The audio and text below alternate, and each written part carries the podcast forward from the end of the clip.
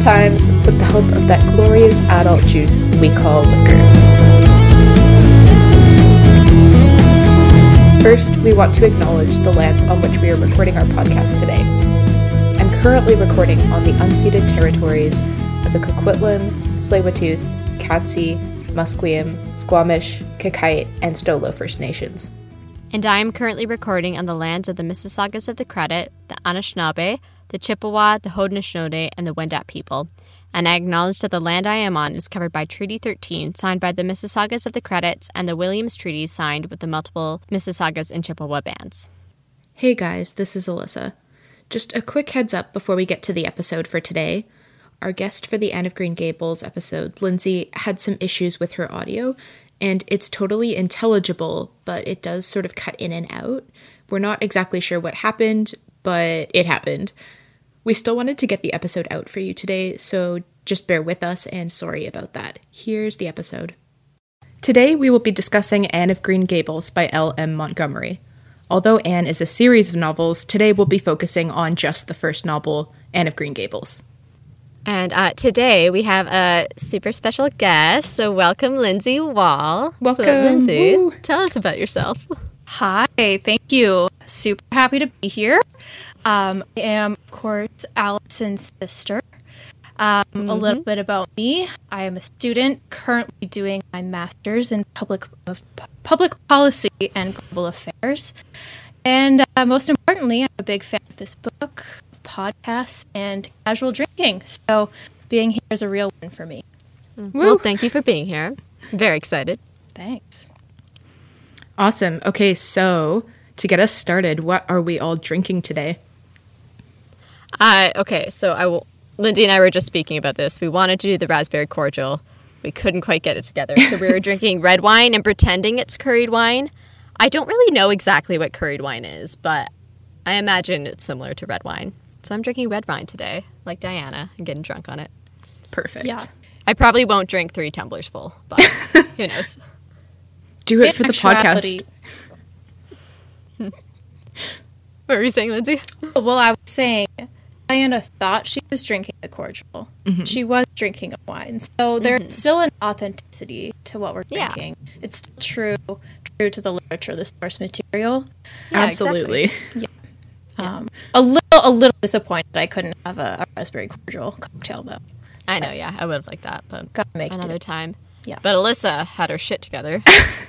I tried. I tried today. So I actually made homemade raspberry cordial and then I added uh, a little bit of lemon juice, some gin, and some soda water. So what I am calling this cocktail is the Anne Shirley Temple. I am very proud of this. yeah. Wow. I love it a lot. Yes. I'm very proud. I think that is up there with uh, the power drill that I drank uh, for the Diary of a Wimpy Kid episode. So it's up there with guys. that. I know. Making I'm up so proud. cocktails. It's just I- wonderful. I hope that Anne Shirley Temple is actually good. Oh, it's delicious. Power Drill yeah, was it's not fully good, so- delicious. it Right. sounds delightful. And Yeah. for those who are listening and can't see, it is a gorgeous color. It's like a mm-hmm. coral orangey red. Yeah, it looks like a nice summery drink. yeah, it is. It is very good. I will be making it again. All right. Wonderful. All right, so Anne of Green Gables. So um, I think I first read this book when I was about like 12. I remember being in like grade seven. Um, but I had definitely watched the Megan Follows movie before that. Um, but I never read beyond the first book. I only, um, I didn't go on with the series, but I've watched the movie like a million times. But actually, most of my experience with Anne actually comes from the musical, more specifically, the amount of times I have auditioned for it.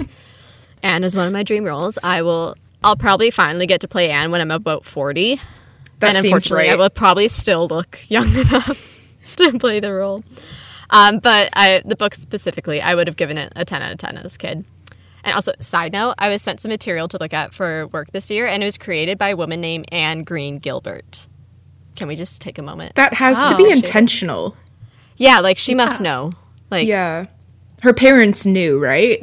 Yeah, we're like Anne Green, and then I don't know. I don't know if like Gilbert would be a married name or Because Green and Gilbert would be two last names. I don't know, but Super neat though. it's very fun. Yeah. How fun. Alright, what about you, Alyssa?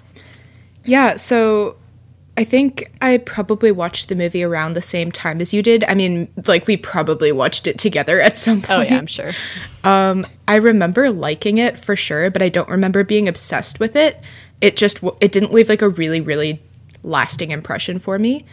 Um, I read the book I think maybe in late elementary school, and then I didn't read it again until I took a Canadian lit class in my undergrad. So that was like six or seven years ago that I, I last read this book. Oh well. Um, and I liked it then too, but I didn't remember like half of what happened in it. I so ironically, I'm actually teaching Anne of Green Gables this semester, so my I, God, I love am that. killing two birds with one stone by reading it for the podcast and reading it for so I can mark my students' essays. So, so that's great. Um, getting a lot out of this. I will love not be referring them to this podcast. Hello, if you're in English 112, please leave. yeah, bring them on. We need some listeners. Come on.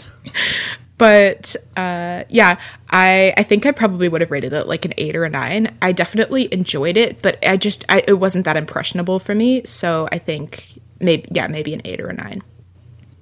All right. Very cool. What about you, Lindsay? Yeah, so I'm a big fan of this book, uh, and I really also loved it as a child. I actually don't remember exactly when I first read it. Um, I would guess about nine. Uh, I have read the whole series. There's like eight books. Most of them I've just read once. I did. There was one summer I, I went for it. I, did I like remember that summer. Yeah, that you just read them all. I really leaned into the Green Gables extended universe. Uh, but this first book, I think I've probably read it about up 10 times. Um, I really like it. Uh, like Allison, I've watched the, the Megan Follows movie uh, on many occasions.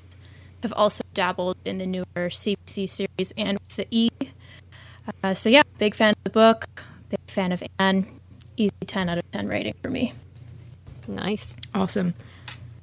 All right, let's jump into a, a bit of a synopsis. Matthew Cuthbert goes to the train station to pick up the orphan boy that he and his sister Marilla are adopting to help with on their farm. But he arrives to find a girl b- by the name of Anne Shirley. Not knowing what to do, he brings her home to Green Gables. Anne, who has been an orphan her whole life and has been handed from family to family, never truly wanted, instantly falls in love with Green Gables and is heartbroken to discover that she's not supposed to be there. After discovering the miscommunication, Marilla decides to keep Anne. Anne has a temper, causing her to lash out at their neighbor Miss Lynde and breaks a slate over Gilbert Blythe's head, a boy in her class who teases her. And she has an active imagination, which was her saving grace throughout her rough childhood, but it sometimes leads her into trouble and causes her to be forgetful and mindless at times. Despite all this, Matthew and Marilla are enamored by her large heart, fanciful nature, and eagerness to please. We follow Anne's adventures as she grows up in Avonlea, making friends with Diana Barry, the girl who lives next door to Green Gables, as well as a few other girls in her class, and she begins a rivalry with Gilbert, whom she's determined to beat to become the top of the class. Anne's temper, dramatics, and imagination lead her into trouble, like dyeing her hair green instead of black after being ridiculed for her red hair, or accidentally giving Diana Barry currant wine instead of raspberry cordial and getting her drunk. Her teacher, Miss Stacy, encourages Anne to take the entrance exam at Queen's, which she attends and finishes her first teaching degree in one year instead of two. She's awarded the Avery Scholarship to pursue a Bachelor's of Arts at Redmond College. But tragedy strikes when Matthew dies from a heart attack. Anne gives up her scholarship to stay at home with Marilla and plans to teach at the school in the neighboring town. Gilbert, who is the new Avonlea school teacher, gives up his position so Anne can be closer to Marilla. This act cements their friendship, and Anne finally lets go of her long held grudge against Gilbert. Sorry, I gave you the sad part with uh, Matthew dying. I was to just realized say, I was like, big thanks for giving me I was like, that's what me and bummer me. chapter of, of this glorious book. The Yeah. saddest Sorry. moments. Yeah. Sorry, Let's not pretend it didn't happen. Happy Yeah. to take this one for the team, I guess. All right, thank you. Um, but trope shot for orphaned main characters. Do we Yeah. just go for it? Yeah. Absolutely. I will Absolutely. sip my wine. All right, good call. Yeah, I'm gonna do half shots today because I do teach Three hours ahead of you guys. So. Oh, yeah. All right. Um, not to take too much of a, a walk away from the the, the uh, plot here. But you guys have like a set shot that you go for, or is it whatever's in the cupboard? Uh, yeah, whatever we got. I have vodka today. Sometimes it's gin. It's whichever one doesn't make me want to puke by smelling it that day. So That's that's fair. Yeah. that's I'm, how I go by it. I'm a big fat cheater and I usually shoot Bailey's because it's only 20%. so that's that's my hack for not getting t- super crazy. I love your style. I feel like, yeah, I'm the one that just goes for it. And I'm just like, you know what? It's for the podcast. yeah. So I, I admire and respect you and I am grateful. I hope, yeah. I second that. listeners. I Thank second you. that. I'm gonna. Thank you for supporting me. I'll stick with the wine sips, but I'm I'm glad you're just really taking Yeah. that extra step into this this journey. So I am committed, if anything. So I was actually really surprised at how universally written this book is. Like I always thought of it more as a children's book, but I found it super enjoyable to read as an adult. And like there's clearly moments written for an adult audience, like more to do with Marilla's character. Um, which yeah, so that surprised me. But I also looked it up to see if the book was published as a novel first or like a chapter by chapter in a newspaper. Like I know um like Charles Dickens books were originally published like that because each chapter kind of has its own adventure and its own sort of climax unresolved. Um, but it was published as a book first. Um, but it felt like it could have been more of like an episodic uh, format in that way. Um, but it makes it, I feel like it makes it an easy book to read uh, over a long period of time because it's easy to put it down after a chapter. There aren't that many cliffhangers. Uh, and it ends on like a nice resolve. So, yeah. Yeah, that was something I noticed about the way the book is written as well. Just each chapter is a very encapsulated little vignette, can stand mm-hmm. on its own. Yeah, definitely. Yeah, totally. I think the reason that I was able to spread this book out over an entire week, like normally I read books in like 24 to 48 hours just because that's how I live my life. But this time I actually read it over the course of like seven whole days. And I think the reason that I was able to do that is because there is a bit of a resolution to each chapter. So I could mm. put it down and feel good about about ending it there for the night. So that Yeah. was that was kind of nice for me to not, you know, stay up until like four in the morning reading it. So Right, yeah. better it's a nice, for my read. lifestyle. Yeah. and I do agree with you that there's definitely something in this book for all ages. Although the main character is a child for the majority of the novel, we do get a lot of like adult thinking and complexity, uh, and we see that with quite a few characters, but especially with Marilla. And we actually don't meet Anne until a few chapters into the book, so we really do start with the adult perspective. Uh, and we get that sort of adult framing of the story and of the society. We're getting sort of Marilla's perspective on uh, where they live. And actually, if you think about it, the story is partially about Anne growing up, but I think it's also about Marilla because it starts and ends with her emotional journey from not wanting an orphan girl to being kind of a dick and then finally admitting that she loves Anne at like the very very very end of the novel which by the way was so wholesome and I really love her character. it was beautiful. Yeah, but it's an interesting trajectory. Mm-hmm. And in terms of the writing quality, I was actually pleasantly surprised at how well written the novel was. I mean, I knew it was good. It wouldn't be like a timeless classic if it wasn't, but it was just really nice to be reminded of that when I read it today mm-hmm. for today. um, and we get such beautiful descriptions of the maritime landscape. And it Right. really is no wonder that PEI is such a tourist destination because of this book. Like, people around the world know about this tiny, the itty bittiest province in Canada because of this book. And it's really cool um, that people are still so enchanted by it that they go and visit this place. Yeah, her description of it is gorgeous. Yeah. Absolutely. Yeah, my, my fun fact here is that even though Avonlea is, is fictional, uh, it is inspired by the real world town of Cavendish, Prince Edward Island. Uh, this is where Lucy Maud Montgomery grew up, and she lived in a green gabled home. It's where she wrote this book. And this is a place you can go visit. Tourists love to frequent the, uh, the Green Gables Heritage Site. Uh, so I guess yeah, my point here is that after reading Anne's descriptions of her surroundings, we're actually also seeing Lucy Maud's own worldview and how she saw and what she felt about her surroundings, which I think is kind of neat. Mm-hmm. Yeah, totally. It it is so beautiful and I love it. But I think we also get some really playful prose, not just really um, interesting descriptions, but especially with Anne's monologues, which I found so interesting to read this time. Like, actually, I genuinely believe at least a third of the novel is written in the form of a monologue, like the Anne oh, Shirley yeah. monologue, which is its own form. Uh, and it's it's really fun to read, and it does give us a sense of her character from the very beginning, we know exactly who she is. We totally know a person like that, somebody who can just rattle on and on and has like this vivid imagination. And mm-hmm. I'm not gonna lie, it was a little bit monotonous at times just because I'm like flipping through, it's been three pages, and I'm like, wait, is she still talking? Oh, but I guess it's sort of also for the reader then mirrors Marilla's experience with Anne. We're sort of bewildered at the beginning. We're like, why is she still talking? But by the end, we're like, oh, that's cute. You know, so we, we kind of go yeah. on that journey with her. Mm-hmm. Yeah, totally.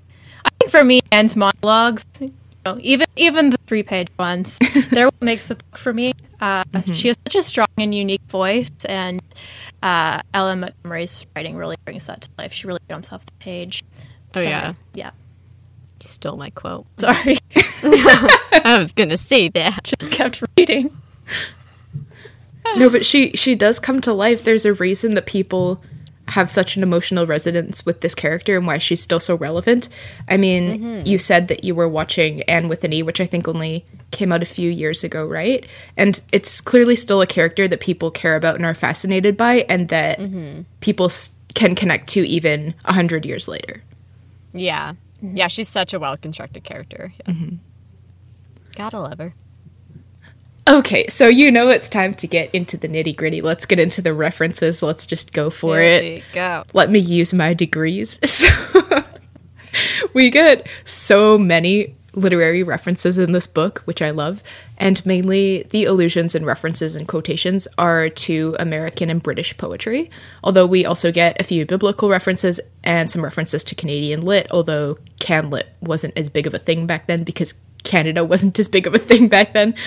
uh, but it is really interesting to me, especially on this read through, that most of the literary references were to poetry. So clearly, L.M. Mm. Montgomery was an avid poetry reader, and it was just extremely fun for the 19th century North American poetry nerd in me to read those because I'm like, hey, that's that's what I do. cool, she knows that too. The only poem I really knew was uh, um, I remember reading The Lady of Shalott. I think it's that's what's called in mm-hmm. high school. I think it was either for mythology or literature. I don't remember which class. Um, but like I recognized it as from Anne of Green Gables, and I was like, "Oh, that's when she reads when she goes down the river." So I was just like giggling to myself the whole class while we're reading this like dramatic, sad poem. I'm like, "That's the scene where she almost drowned." By the way, that is such a dramatic thing for kids to do. like, oh, I'm gonna pretend to die now. Excuse me. Right.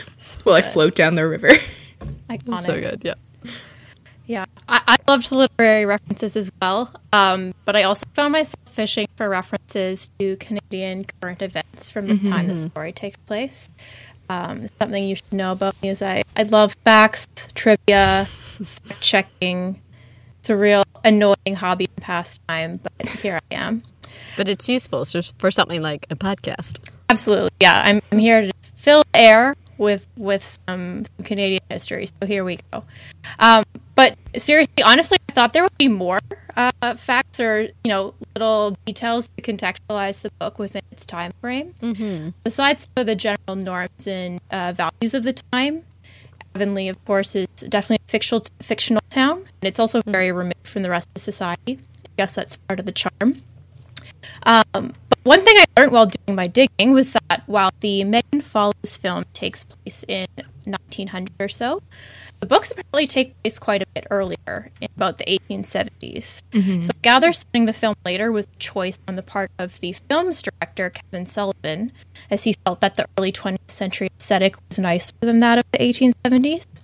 Uh, so the only detail I could find to corroborate this and that gives away the time frame of the book was actually the chapter where Marilla and Rachel go to the political rally. There's mention of the premier being of the Conservative Party. Uh, now, Prince Edward Island, which became a province in 1873, had a conservative premier through most of the 1870s and 1880s, with the exception of one brief liberal premiership.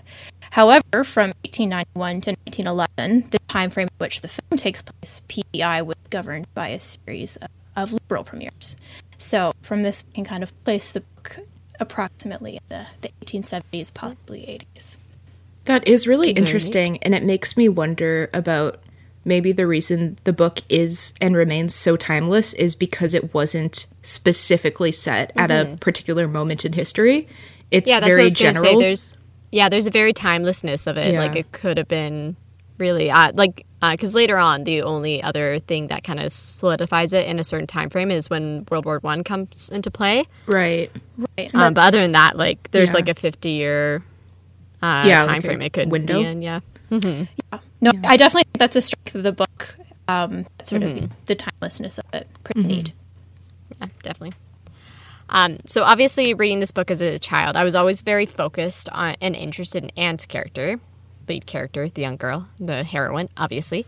Uh, but this time, I really enjoyed Marilla's character. Um, like, there's so many hints dropped here and there at how similar she was to Anne as a Yeah. child, which I thought was so much fun to read. And we see her grow and change throughout the book um, to a point, like Alyssa said earlier, she admires and is inspired by Anne. And um, yeah, I think you mentioned this earlier. Like, I think it's just as much Marilla's story as it is Anne's story. And I would argue Marilla goes on more of an emotional change than Anne, because Anne really stays the the same. Like, she kind of uh, becomes more confident. She becomes more grounded and more sure of herself. But uh, Marilla is the one who really learns to like open up her heart and uh, learn to enjoy life. So um, yeah, I really liked reading Marilla this time.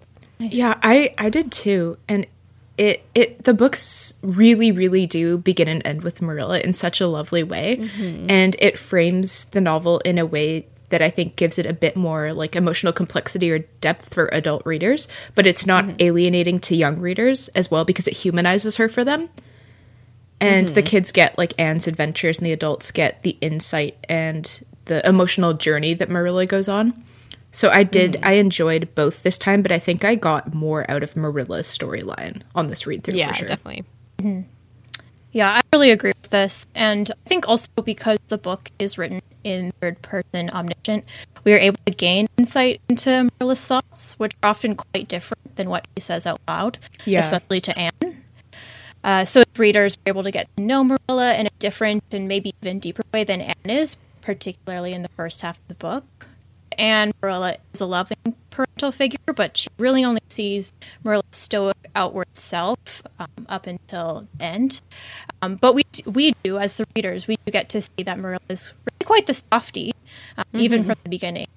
Um, and of course, she does open up as the as the book progresses. Um, one of my favorite conversations between Anne and Marilla is when Marilla admits that Rachel's personality makes her want to do the exact opposite of what uh, Rachel preaches or recommends. And Yeah. uh, I think this is Right, that was a good scene. Totally, yeah. I think we got re- a really good glimpse um, at some of those similarities between Anne and Marilla through that conversation. Uh, and, and it's a nice moment as we're getting to see their relationship mature as, adult, as Anne progresses into adulthood. Yeah. Yeah. Basically, what I'm trying to say is, uh, once I've uh, done auditioning for Anne, I'm just going to start auditioning for Marilla. Yes. For Anne, yeah. so I will be auditioning for Anne of Green Gables for the rest of my life, folks. Don't worry. You'll make it. You'll get the show Maybe one day. someday. yeah, It's going to happen. Okay, so another aspect of the book that I am really interested in is we get some really interesting moral and social commentaries that I definitely didn't pick up on as a small child. So let's just get mm-hmm. into it. Here we go. We seem to get a bit of a religious commentary throughout the book, but especially with the whole Sunday school debacle that happens pretty early on in the novel. Anne has a hard time adjusting to the Christian standards of both Marilla and the society that they live in. And when she arrives at Green Gables, she genuinely doesn't know how to pray properly, and Marilla is so shocked by this. And when she attends Scun- Sunday school, um, and gets really frustrated by the way that religion is taught to children. She has these burning questions that no one can answer or no one wants to answer, and she's so frustrated by this. And to me, it felt like a bit of a commentary on the religious teachings of the time, and that maybe L.M. Montgomery experienced sort of similar trepidations in her youth, just being frustrated by adults I guess, intentionally complicating things or not wanting to explain things to kids, not taking the time to understand why they're asking these questions. Mm-hmm. And I think that we do see the religious moral come back at the end of the novel, especially in the closing lines, which reference Christianity explicitly. And this reminded me a lot of when we did our Jane Eyre episode, where we get this hesitantly negative religious commentary throughout the novel, but then it ends on like a very high key religious note by quoting the Bible at the very end in like the last sentence. Um, so it seems like novels written around this time, especially by women, had to sort of protect themselves from critics by going back on some of the re- religious critiques that they made in the novel. I just thought it was really interesting. Yeah, definitely. Um, there's definitely a huge theme of morality in this book, um, like what it means to be good and why should you be good. And so Marilla starts trying to teach Anne morals from a more religious context and like tells her off for thinking or saying something that is quote unquote wicked. But like Anne rarely has bad intentions. Like if she lashes out or hurts someone, it's because they hurt her first or she was provoked. And if she ever misbehaves, it's because she didn't know any better or she just has a different idea of what's appropriate in the situation. I thought it was uh, super interesting. Like, for example, she goes to church and puts flowers in her hat, which to her was like a way of dressing up, and she picks the flowers because like they're so beautiful and she wants to keep them. But Marilla and Miss Lynde see this as like disrespectful and are appalled that she went to a church like that. So it's like this emphasis on being good for goodness sake and having good intentions, but like we also all make mistakes. And so as long as you're trying, like you're you can you're not a bad person for making a mistake. So I thought that was super interesting that kind of balance of good and bad Yeah. that she played with. Yeah, yeah. Sure. Um, Alyssa, you make a really uh, interesting point about the morality being a quality of the time it was written. But I also wonder if it is a reflection of the fact that the book's written for children. Mm-hmm. Um, and gets into so many debacles. And so my sense is that the heavy emphasis on morals, on right and wrong and proper behavior, is to sort of counterbalance that and to make Anne's misadventures and learning turn those misadventures into learning moments for the reader who is often a child. And as far as I'm aware, I think weaving morality and lessons into children's literature is still a pretty common practice today, although depending on the book, there isn't always such a direct and explicit tie to Christian values. I think that aspect might be a reflection of Lucy Maud herself. I have a sneaky suspicion she was a Protestant who voted conservative because of how she depicts the? Catholics, but I could be wrong. Um, but anyway, I think the specific, while the specific morals in the book reflect the values of the writer and of the time and the place the book was written, the heavy emphasis on lessons of right and wrong could also be a quality of children's books. That's a good yeah. point. Yeah, I think you're definitely right. And we've come across that so much in all of the kids' books that we've read, basically, where we're Oh yeah. a little bit shocked at how overt some of the moral teachings are. we're like, wow, when I was a kid, I didn't notice that he was telling me to think this exact way, but now I see. So it Narnia interesting to I'm looking at you. that. Yeah. I wonder what that says about morality in children's literature, though. Like, does that mean it's not Mm-hmm. working, or is it working on such a subconscious level that Yeah. you're just like taking it in, but you're not, Yeah. not realizing? I mean, I Because obviously children aren't reading Anne of Green Gables being like, this is what it means to be good. yeah, Uh, you're just Yeah. reading it because like, I like Anne. She's Yeah. funny. exactly. Yeah. Uh, but like uh, subconsciously, I guess you're picking up the morals of like, oh, she makes mistakes and that's okay, but she never makes the same mistake twice, and she tries to be good, so I should try to be good too, like Anne. Yeah. Yeah. I think the of thing, reason yeah. it's so effective is because when the character is relatable, it means that you have similar life experiences or feelings. So it's almost a roadmap for how to how to deal with problems that you face. And and faces a lot of issues that I think are sort of universal, especially for for young girls at that time dealing with um, people talking about your appearance, dealing with boys being little shits, uh, dealing with your family, dealing with the values of the time, dealing with the drama in the schoolroom. You know, so I think I think that the kids on on a subliminal level mostly are taking away something constructive from that, which is is good to see. It's just it becomes suspicious when it's like an overtly religious or political agenda where I'm like, okay, maybe we should be questioning this. Right, yeah. yeah. I think that part of it is a little bit jarring, I guess, as an adult. And uh, yeah, it's sort of like, oh, okay, well, Yeah, in modern let's take a times too, yeah. Yeah. Yeah. I, I also want to talk for a second about a really specific social care commentary that we get on alcohol consumption uh, in this book, especially through Mrs. alcohol. Thomas's drunk husband, which I think that's the first family that Anne stays with. Um, Yeah, I believe it's uh yeah, the Thomases then the Hammonds. Yeah. Yeah. yeah, so we get Anne's experience with somebody who's drunk and supposedly abusive. And then we see her in PEI, which is sort of described as a dry province. And I think that that's why Diana acci- accidentally getting drunk is such a major plot point. Um, to, to, aside from being like really, really funny, but Yeah, uh, the book, scene, but yeah. yeah, the book seems to pretty hardly condemn alcohol. And this leads me to my next thought, which is I think that we should do a shot in spite of this. Not a trope shot per se, kind of like a meta shot in terms of like alright. this is a podcast where we drink alcohol and talk about books. But this book talks about not drinking alcohol. So we gotta drink alcohol. I'm on board take with shot. this. Can I can I also just hop in here? Um, and maybe I'll I'll propose another another shot slash sip opportunity Oh boy. called the fact check shot. Ooh. So what I wanted to say was again because I discovered that the book takes place in the 1870s. Prohibition was not introduced until 1901 in PEI, and it lasted all the way until 1948. Can you believe that? It's a long time. Oh damn, yeah. what? But uh, when Lucy Maud Montgomery wrote it, it, it was published in uh, 1908. Prohibition was active, and uh, Right. Fully agree about the uh, sort of the negative or critical views on alcohol throughout the throughout the book. So Yeah. let's let's all enjoy a little sip, a little meta moment, Yeah. plus a fact check moment. Yeah. I'd love to share with everyone. I did put some lemon juice in that one shot, and it was much more manageable. So I mm-hmm. think I might. You were right this whole time, Alyssa. And I just like mm-hmm. have not bought lemon juice, and I did mm-hmm. today. I've been telling and- you.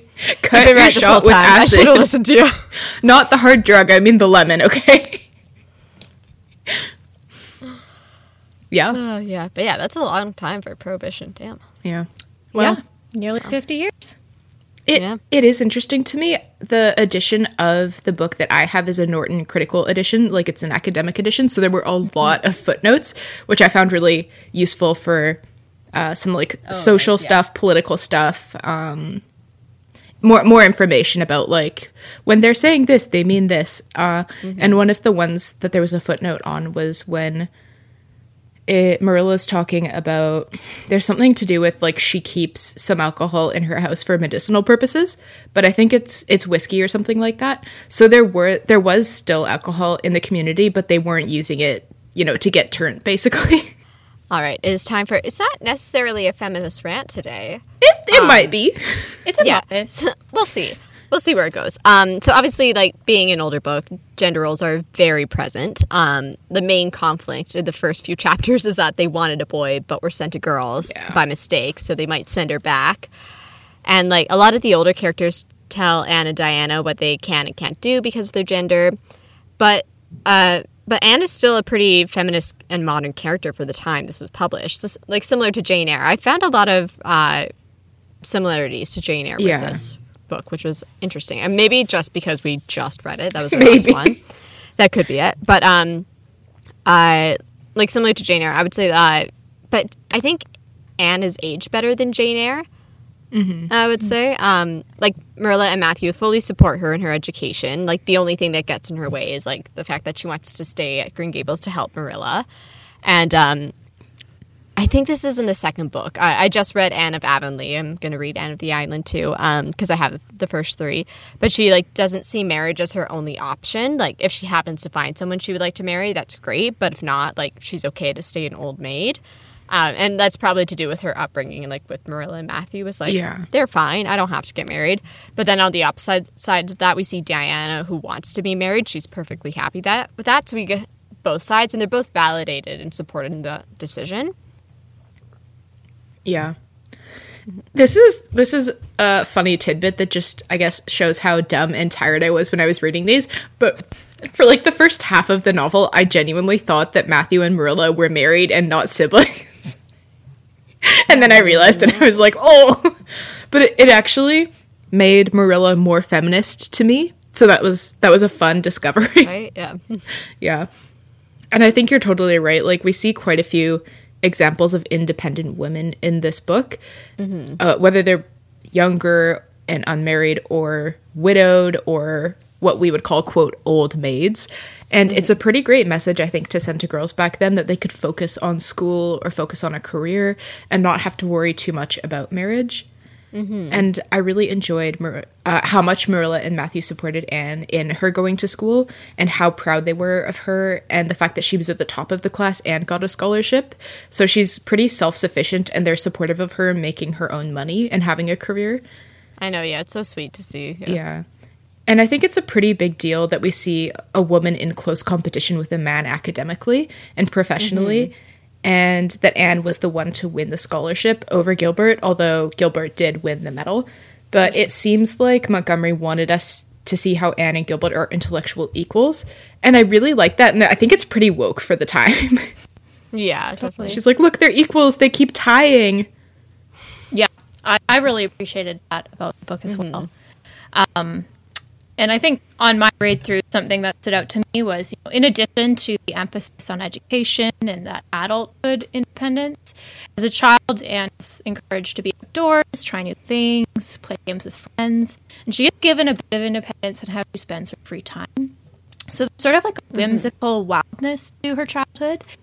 Um, it's not like her entire childhood is spent focusing on improving domestic skills, and her hobbies aren't totally confined to those that might take place within the home. Although we do see her pursuing and learning those types of activities as well. And you know, for me, uh, outdoor imagination games with friends were a huge part of my childhood, and so I think that element of girlhood is still really relevant and Yeah. relatable to the modern day reader. And it was Oh, was- yeah, definitely. yeah, and it was just something I felt you know connected to Anne through. Yeah, for sure. Yeah. And I think you're right that like Anne has a lot of freedom, like more freedom than I was expecting her to have. And I mean, part of that is just the time in which it was written. Kids could just the, the parents would send them outdoors, and after breakfast they'd be like, "Come home by dark," and then the kid would just come like, home twelve hours down, later. home. Yeah. I mean, to be fair, we did stuff like that when we were really young because you know back then it was less sketchy. But you couldn't get away with that now as a kid. You you first of all, the kid would have a cell phone. Second, their parents would be tracking them if they were out of doors, probably on like a creepy app or something. but it, it is interesting that she has so much independence and that she is out of doors so much, which is traditionally seen as a more masculine space as opposed to the home. Exactly. Yeah. Yeah. Eh, To get to, to go on a bit of a rant, Go for it. it is We need our feminist rant. yeah, Come we on. do. We need the rant. it is so so so so frustrating to me. All of the scenes in the schoolroom where the boys are being such dicks to the girls, and as a modern reader, like we are, I think, way past the point where teasing and torturing little girls because the boys think they're cute is a valid excuse. It's it was never an excuse, but it's like completely unacceptable. And why can't they just be nice to the girls that they like? This is my question. I'm sick of it. I'm sick of it. I and know. of course, of course, when Anne does fight back against Gilbert when he says something mean about her appearance, and she she breaks the slate over his head like by accident, she just wanted to whack him. She's the one who gets in trouble, not Gilbert, even though know, he yeah. instigated it. And it's so And he even- frustrating. And he admits to it too. Yeah. He's like, "No, that was my fault. I provoked her." And they're still like, "No, Anne's in trouble." yeah. But I will say, I did appreciate Anne's commitment to not just taking the Yeah. apology and not only forgiving him when he actually like did a kind act for her, like saving her from drowning or like giving up the Avonlea school so she could stay at Green Gables. Uh, even when everyone told her she was uh, it was silly and she was letting it go on too long, like she stuck to it, and I admire that about Anne. Like I still hold grudges from my past, so like I relate. Absolutely. Yeah, but I do feel like we see uh, some of L. Um, L.M. Montgomery's uh, prejudice towards uh, some, or like I guess misogyny towards uh, some of the other female characters. For like, for example, Miss Lynde's known as like the gossip, but is nosy, not super likable, and then Ruby Gillis is known as like boy crazy. And like in this, I, I think it's Anne of Avonlea, um, the second book. She basically says she doesn't like Ruby anymore because she's too boy crazy, and it's like these kind of um, like feminine, like the negative feminine traits that people put on women that like make these characters unlikable. Yeah, women tearing other women that. down. Yeah. And I feel like it's similar to what I said in the series Unfortunate Events episode. Like, I feel like there's this expectation that you're like either a feminine girl who likes pink and you're well behaved and you like dolls and you only think of boys and weddings, or you're the other type of girl who's smart or athletic and you don't like pink and don't like boys. Yeah. And like, it feels like I sometimes feel like there's like, you're one of two. And it's like, why can't we just do whatever the hell we want? Absolutely. There's my feminist rant, I guess. Yeah. And like, yeah, because Anne set out is different from her classmates because she fits into the other category, not like the feminine category. Um, yeah, it's like this weird categorization of girls, and I don't like it. Let's stop it, everyone. Yeah. It, it's interesting because we have like the hegemonic gender binary, like masculine and feminine, but even within femininity, we have the same binary of like you can only be a female or a male within the female side of the binary and it's com- it's mm-hmm. it, it doesn't make sense. It doesn't make sense. It's so frustrating. Yeah. that's what i have to say about that. Yep. Um, and it is like Anne is never actually described as particularly feminine, especially compared to a lot of the other female characters that we see. And she's often very self deprecating of her appearance and how she doesn't fit into like the romantic stereotypes of the delicate features and the dark hair. And it's really hard to see her being so hard on herself and her own physical appearance. Like that really hurt me to read. And we see a bit of a moral on vanity through all of this and through Anne, especially with the episode where she accidentally dyes her hair green. Uh, by the way, that was extremely funny to read um, because I did not remember this from either of my first two reads of this book. So that was like new to me and very funny. But it, it was still upsetting to see her being so hard on herself. And I think part of the, the disconnect for me is that the moral on Anne being hard on herself was don't be vain instead of don't be hard on yourself. Mm-hmm. Which is like a moral that we would apply to that now. Like don't Yeah. don't self deprecate, don't shade your own appearance. Whereas back then she was like, don't think about your appearance at all, you know? Yeah, that's Yeah. a good point. yeah. Good point. Yeah, I think these are fair takes. Um, there definitely is a bit of a message in the book that you know to be feminist is to divorce oneself from the feminine, and I think there are more critiques of the women characters' actions, qualities, and choices than there are in the men's, except for, of course, the drunk husband. Yeah. So that might be a bit revealing of um, L.M. Montgomery's internal biases.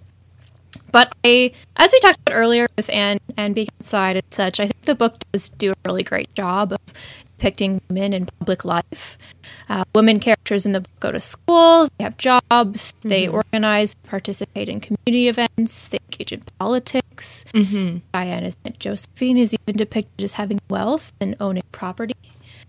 So I really appreciate how women are at the forefront of this novel, and they play a variety of different roles in society and in Anne's life.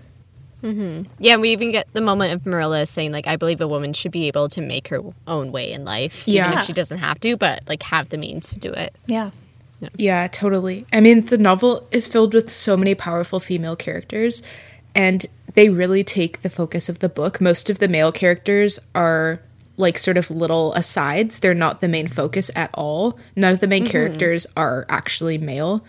And I think quite a few of the male characters that we do see are depicted as pretty passive, uh, especially Matthew.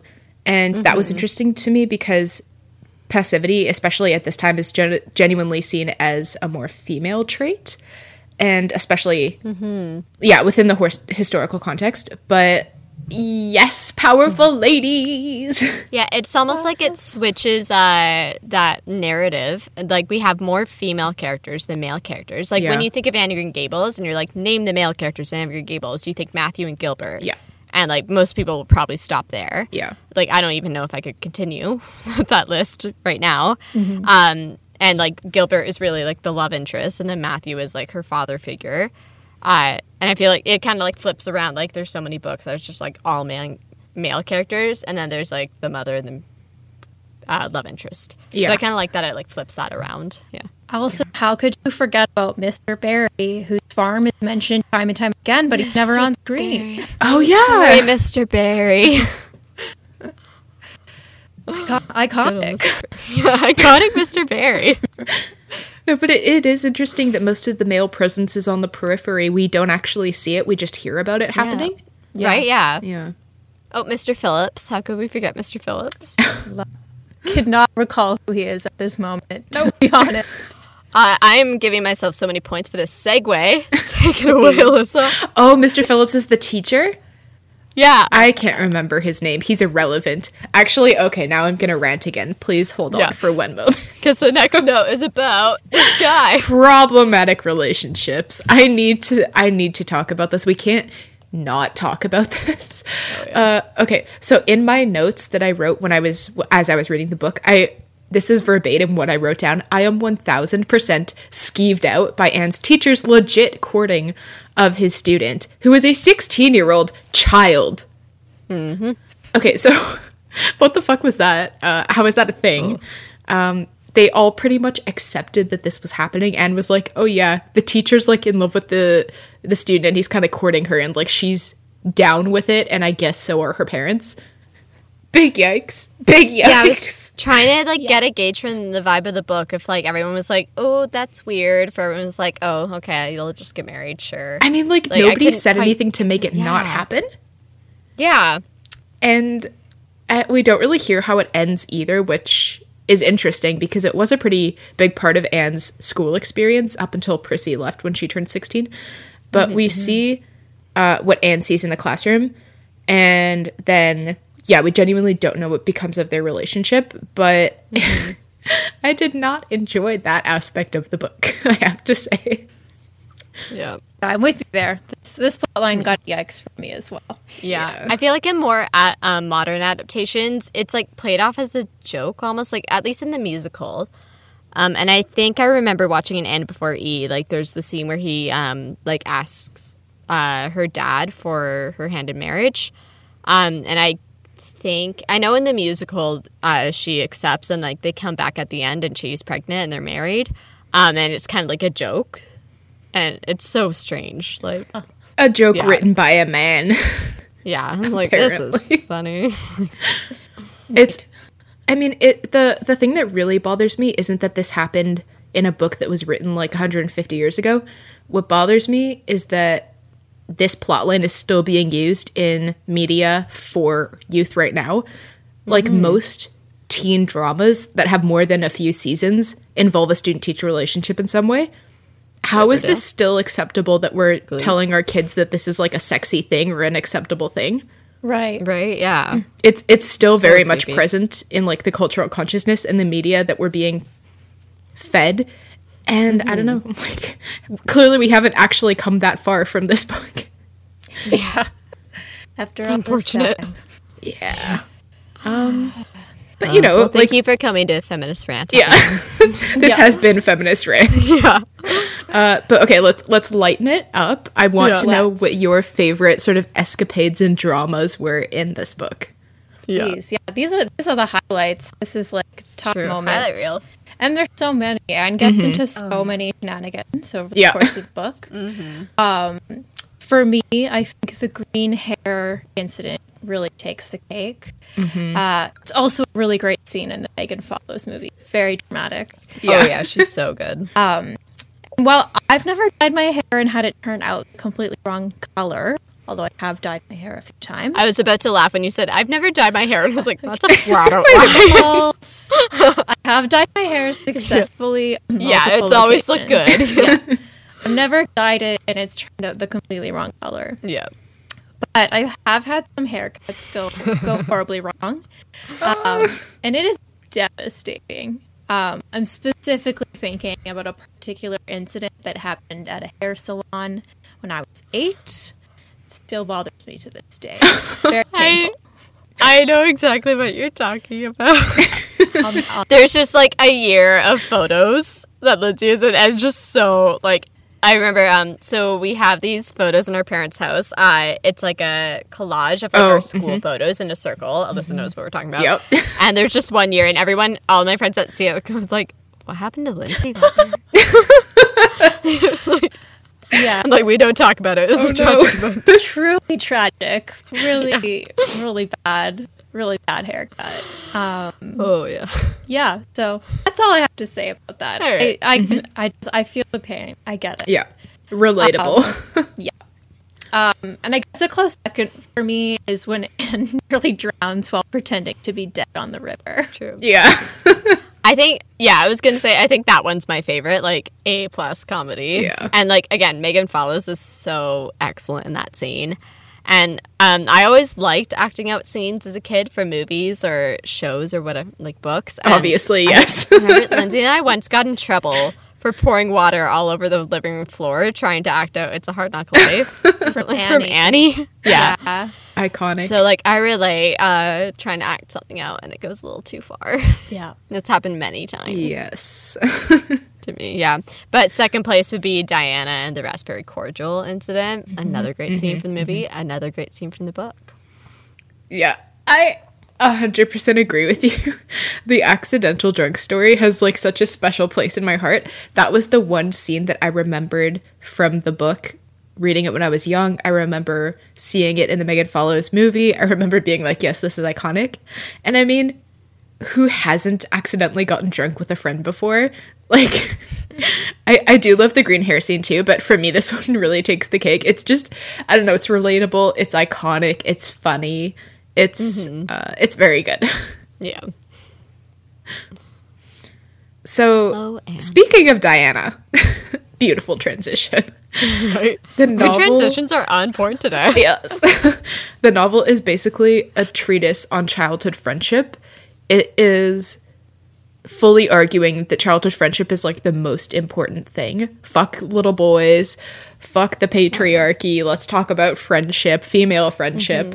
So the way that Anne and Diana become BFFs is so beautiful. There's no preamble. It's completely wholesome. They just completely immediately become friends and it's so reminiscent of childhood you know you show up in kindergarten and you sit next to somebody and you look at them and you're like do you want to be my friend and they're like yeah and then 21 years later you have a podcast together so you know You think about anyone in particular?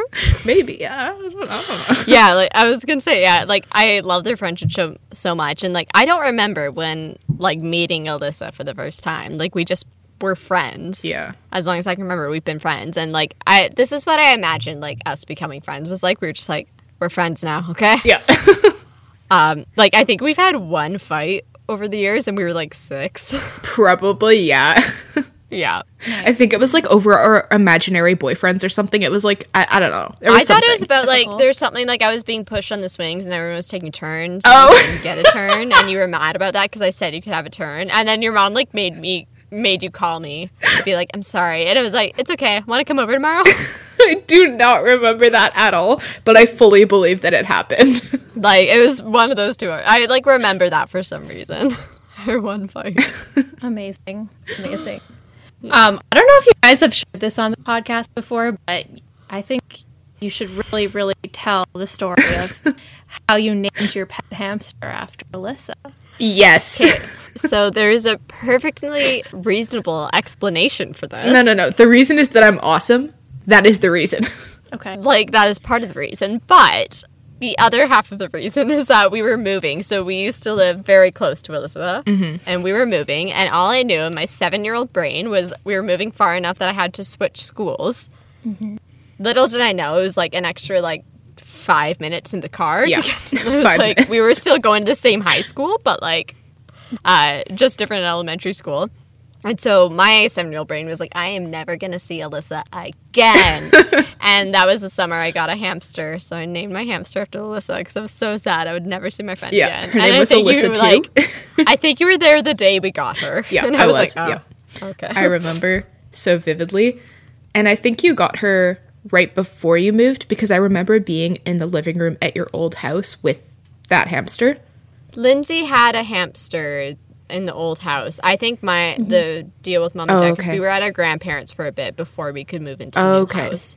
So I think that they were like, when we move into the new house, you can get a hamster. So I feel like that may have been Nibbles was the first one. Oh, Sure was. Nibbles. Yep. It was. Yep. We had we've had many hamsters over So the years. sweet. It's hard to keep track. Yeah. I think there was was maybe a dozen or so over the years. Oh, there's that.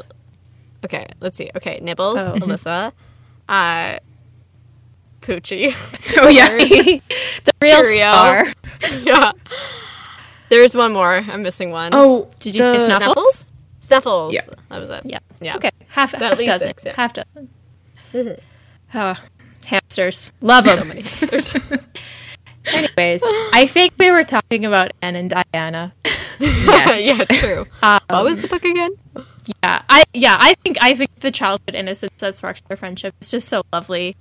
Uh, on day one, they like you know make this this oath to one another to be lifelong friends, and it lasts. And it's just really sweet to see their friendship grow as well as they grow into adults and start to lead their own separate lives. They still maintain that emotional closeness, and I just think that's nice. Yeah. Yeah, definitely. Wholesome content.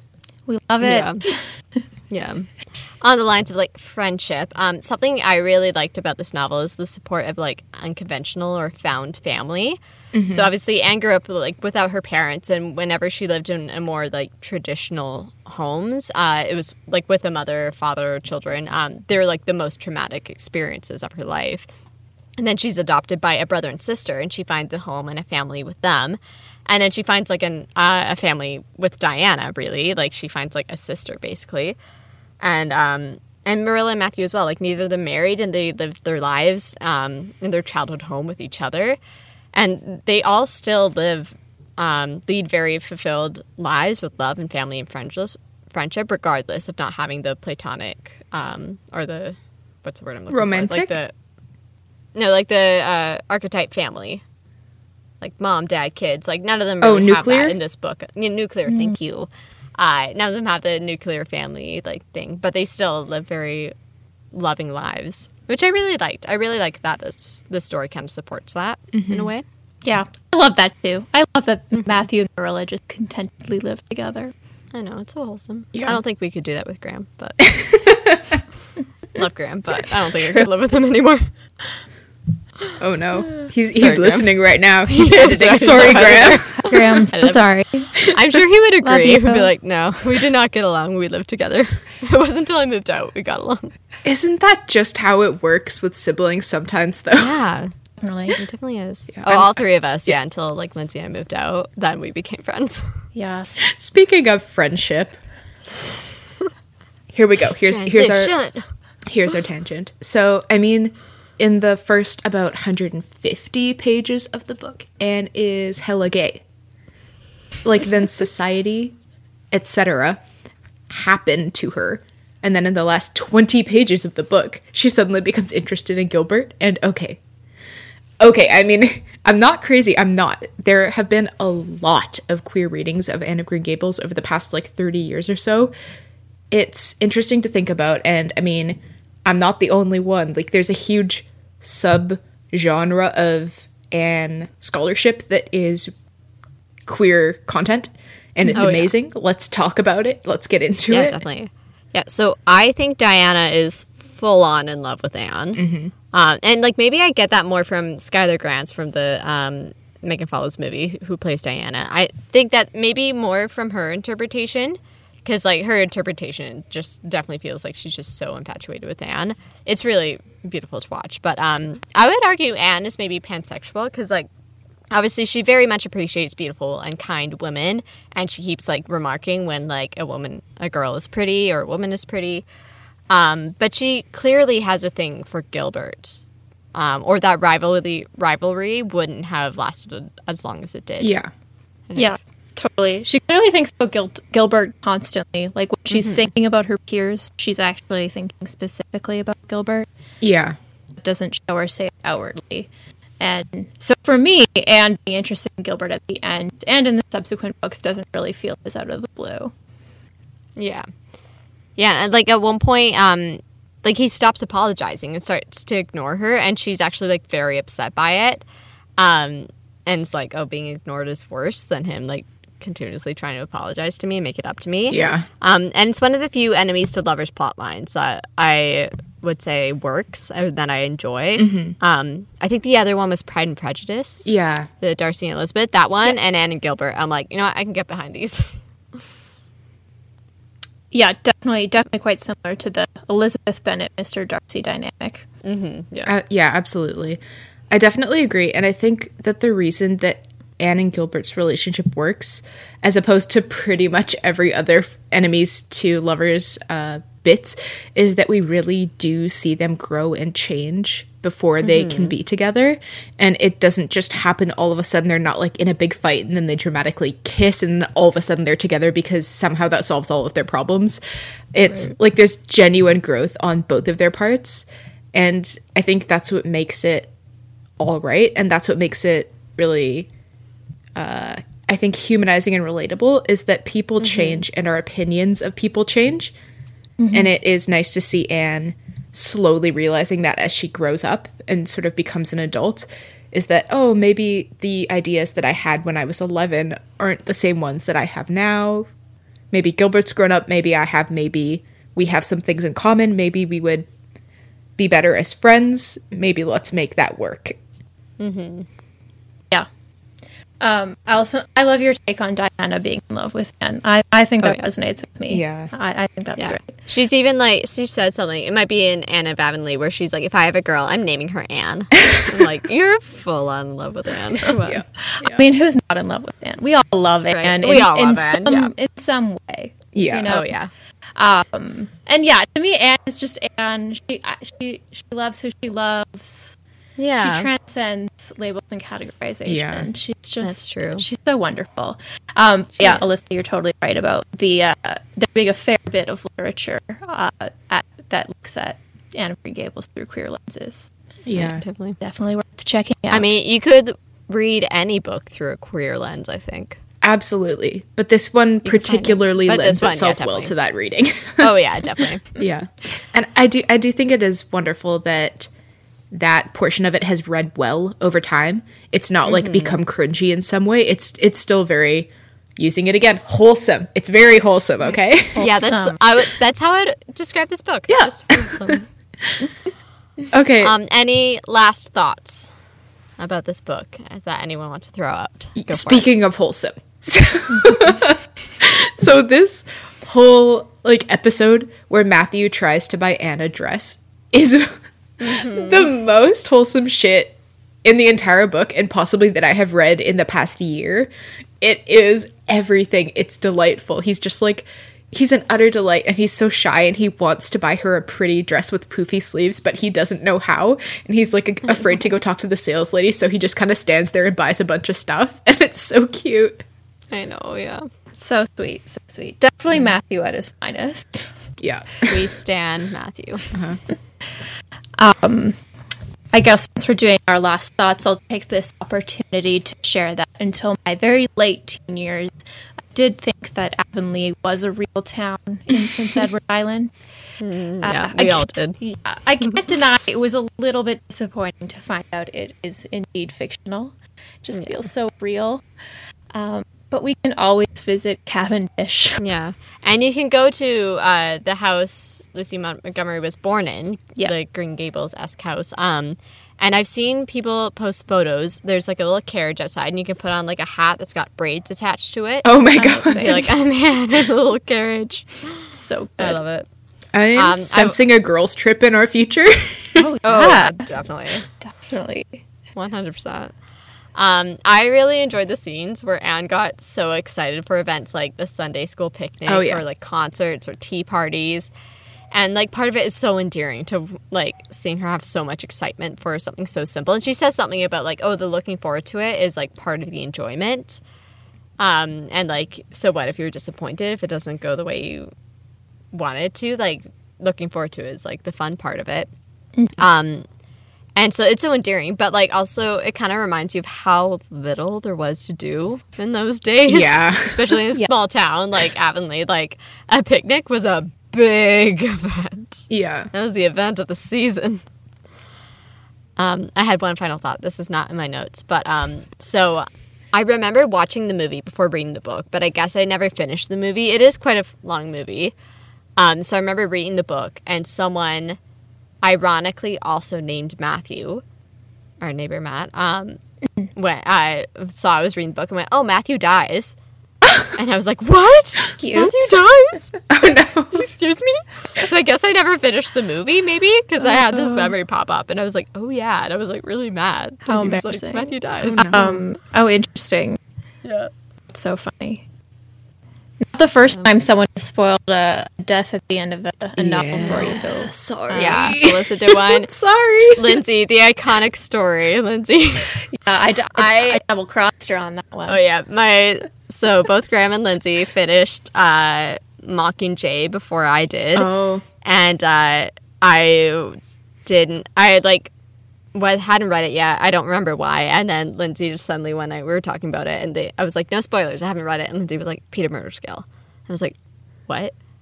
She was like, "I'm sorry, Peeta murders Gale." and I and I think you knew I was Team Gale at that point. point, and I was like, "What?" So I refused to read the book. And then I was at the premiere for the movie with a friend, and I was like, "Yeah, I haven't read Mocking or for the first movie." Uh, and I was like, I haven't read Mockingjay yet because I know Peeta murders Gale. And they're like, that does not happen. Was- what the fuck? Hey everyone, little brother Graham here. While we're on the subject of spoiling the end of Mockingjay, I feel I should tell you that Allison is not so innocent when it comes to this subject. She has conveniently forgotten to tell you about the time after I first purchased the book, and she came up to me while I was reading, snatched the book out of my hand, skimmed the last page, looked at me, and said, Prim dies, handed the book back to me, and then skipped away. To this day, I don't know why she did that. And she has not answered for her crimes. I mean, I probably did something to deserve it, so. Oh well. I'll just get back to editing. Uh, Funny, funny, funny. Yeah. it's a good one. It's a good story. Yeah. So. That's good. Yeah. That's that's definitely better than me telling you that Snape kills Dumbledore, and I'm, s- I'm Yeah, sorry. I'm sorry. spoiled for me. Yeah, I went, oh, because I couldn't hold it in. It was hurting me physically, and I had nobody to talk to about it. Yeah, because Lindsay got to read uh, Half Blood Prince before I did, because we only bought one copy. Yep. Because obviously our parents were like, we're not buying three copies. like, you Yeah. can take turns. Yeah. Uh, and then, like, I guess you were still finishing it, and Alyssa had already finished it. And I was like, oh, so what happened? So I was expecting, like, a, oh, I Well, you asked what happened. I did. I did walk into it a bit, but like I was expecting like Harry and Ginny get together. We learn more about Voldemort, but you went straight for it. You went not even like okay, how many spoilers? How much of a spoiler? do you want? no, No content warning. Just I had to say something. Save It was burning me up inside. That's it. Yep. so good. I'm sorry. And then when I read that part with mom, I remember, and I didn't really react to it, and she was kind of like, um, so do you think he's dead? I was like, oh, I already knew that actually. funny. Anyways, um, Well- we're not talking about Hunger Games and Harry Potter. We're talking about Anne. yes, And Uh, so yeah, I'll I'll kick it off with our final rating. So um, honestly, I had a great time rereading it. Like, I don't know if it would be as enjoyable without the nostalgia factor, uh, but like the book still holds up, and it's a very fun reread. And um, I've continued on with the series. Like I just read Anne of Avonlea. I have the first three, so I'm going to read Anne of the Island. I don't know if I'll keep going because I just don't have them, but um, like I might. Um, but yeah, but the first one especially is like a very solid book, I think. So I give it a nine out of ten. I'm only docking it a point from my original uh, rating because I felt like there could have been a stronger plot or conflict or objective for Anne or Marilla. But um, I think that might be just a matter of like modern day readers being more accustomed to action heavy books. yeah. they're like, what's Yeah. the agenda? yeah. Yeah, or like, come on, are we just like learning to be a good person? what? What? Yeah. I didn't Uh, sign but up yeah, for so this. nine out of ten for me. Okay. Um, yeah, I love reading this book again, especially at the end of summer. Uh, I know the book covers all seasons, but it has a big time end of summer vibe. Yeah. Does anyone else Yeah. feel this? yeah, Yeah. Yeah. Okay. I mean, I especially wanted to do it uh, in October because of the her iconic October quote. I'm so glad to live in a world with Octobers. that's yeah. true. That's yeah, true. so I was like, we have to do it in October. Yeah. yeah, fair, fair, fair, fair. Yeah. End of summer through autumn yeah. is is the time. Yeah. Um, but yeah, I agree that while uh, they're nice books, the subsequent installments definitely don't hold the same charm as book one. Yeah. But the first one is just so special. And I know mm-hmm. this isn't a super interesting move, but I am going to stick with my 10 out of 10 rating in adulthood. I just love this I respect book. that. Yeah, that's totally valid. Yeah. Yeah. Yeah. I, I think I was genuinely surprised by how much I really enjoyed reading it this time. There were like a few little things that annoyed me. I mean, it all had to do with like the time in which it was written. Can't be mad at mm-hmm. Montgomery for just like existing in her own time period. So I would probably rate it like a 9 out of 10. It's, yes, it is wholesome. Absolutely worth a reread. Like, go dust that book off that you haven't touched in 20 years, open it back up, read it. It's a classic Canadian masterpiece. Enjoy mm-hmm. Canada. Come to Canada, mm-hmm. come hang out, just not during COVID, thanks. Uh, no, it's it is really nice to see like a classic Canadian piece of literature hold up and not be intensely problematic uh, in Yeah. the current political moment. So that's nice. Yeah, definitely. Yeah. Yeah, I was interested to hear, yeah, your rating, Alyssa, because I guess like Lindsay and I have a much more connect, uh, Yeah. childhood connection to it. Yeah. Uh, you not as much. So I was interested to hear, but good to know. Yeah. that still holds yeah. up. Totally, totally held up for me. Join us next time for our Halloweenist episode where we will be reading selected books from the Goosebumps series by R.L. Stine with another special guest. This has been Books Before Liquor, Never Been Sicker. Thanks for tuning in. Check us out on Instagram and Facebook at Books Before Liquor and Twitter at BooksBL Podcast. And check us out on our website at booksbeforeliquor.neverbeensicker.ca or email us at booksbeforeliquor at gmail.com to scream at us about great books or send us recommendations or whatever. We love to hear from you. And you can also support us by visiting patreon.com slash booksbeforeliquor never been sicker. And now, go drink a big glass of water.